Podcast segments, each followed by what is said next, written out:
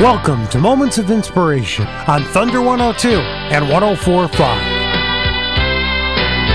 Are you missing out on some of the best things in life because of your lack of gratitude? We'll be talking more about that during today's Moments of Inspiration. Hi, this is Seth Switzer, lead pastor of Restoration Church in Monticello.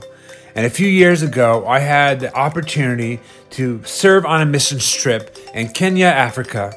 And while in Kenya, I met a man named Stephen. And Stephen introduced me to his wife and two beautiful daughters. They lived in a very small 10 by 10 structure of a house. It was one room, and that's where they lived, where they slept, where they ate, and pretty much did anything else. And the floors were made out of mud, and the walls were, well, not much better. Yet I have to say it was probably the cleanest room, house I've ever seen in my entire life. Honestly, those are the only dirt floors I think that I could ever eat food off. It was simply amazing. And the whole time, Stephen was showing me his wife and his family and his house and just the small, small worldly possessions that he had.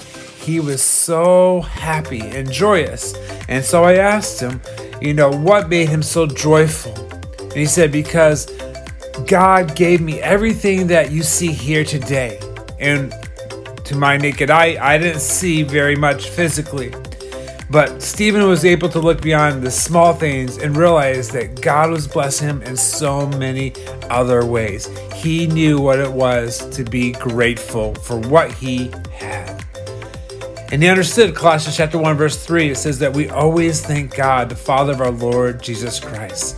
I want to encourage you, no matter what your circumstances are today, whatever you have or don't have, or what you may be going through, I want to give you four good reasons why we should be thanking God today. The first is simply God wants it. 1 Thessalonians chapter 5 verse 18 says, "Give thanks in all circumstances, for this is God's will for you in Christ Jesus." Listen, the Lord wants to be thanked for his providence and sovereignty. Jesus wants to be thanked for taking our sin and making us clean. The Spirit wants to be thanked for his guidance and comfort. God has emotions and he desires praise.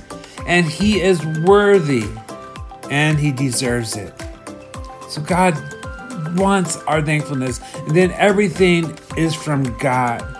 1 Corinthians chapter 1 verse 4 and 5 says, I give thanks to my God always for you because of the grace of my God that was given you in Christ Jesus, that in every way you were enriched in him in all speech and all knowledge. There is not a single thing we own, nor a single thing about who we are that has not been given to us. From the tiniest detail of our appearance to the house we live in, from each and every breath to our salvation. Even in our greatest offerings and sacrifices, we can't outgive God. So, four reasons to thank God today. First, God wants it. Second, everything is from God. And third, a lack of thanksgiving actually keeps us from moving forward. In Exodus chapter 16, verse 12, it says, I have heard the grumbling of the people of Israel. Say to them, At twilight you shall eat meat, in the morning you shall be filled with bread. Then you shall know that I am the Lord your God. See, after God led his people out of Egypt toward the promised land, they spent their time in the desert complaining. As a result, their eyes were taken off the big picture, and they spent much more time in the desert than they should have. The promised land was waiting, but their lack of thankfulness kept them from taking their next step into it. What's holding you back today? See, entitlement often holds us back, but gratitude propels us forward into the life God has designed for us. And the fourth reason why we should be giving thanks to God today is simply giving thanks changes our perspective. Giving thanks changes our perspective. When we are thankful in our prayers, our focus turns away from ourselves and to the goodness of God and all He has done for us. Our hearts are stirred with joy, our joy begins to overflow, and the result is fruit, growing to be more like Jesus fruit sprouting all over the place. See, the art of Thanksgiving is consistent, steadfast, genuine, year round thankfulness in all things, for He is good. Real gratitude isn't just an emotion, If it's genuine, it will affect your behavior. It's not just Thanksgiving, it's called Thanks Living. Let us know how we can be praying for you today at rechurch.tv. That's rechurch.tv.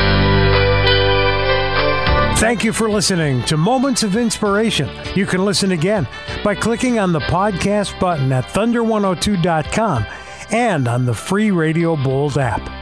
Join us next Sunday at 8 for Moments of Inspiration on Thunder 102 and 1045.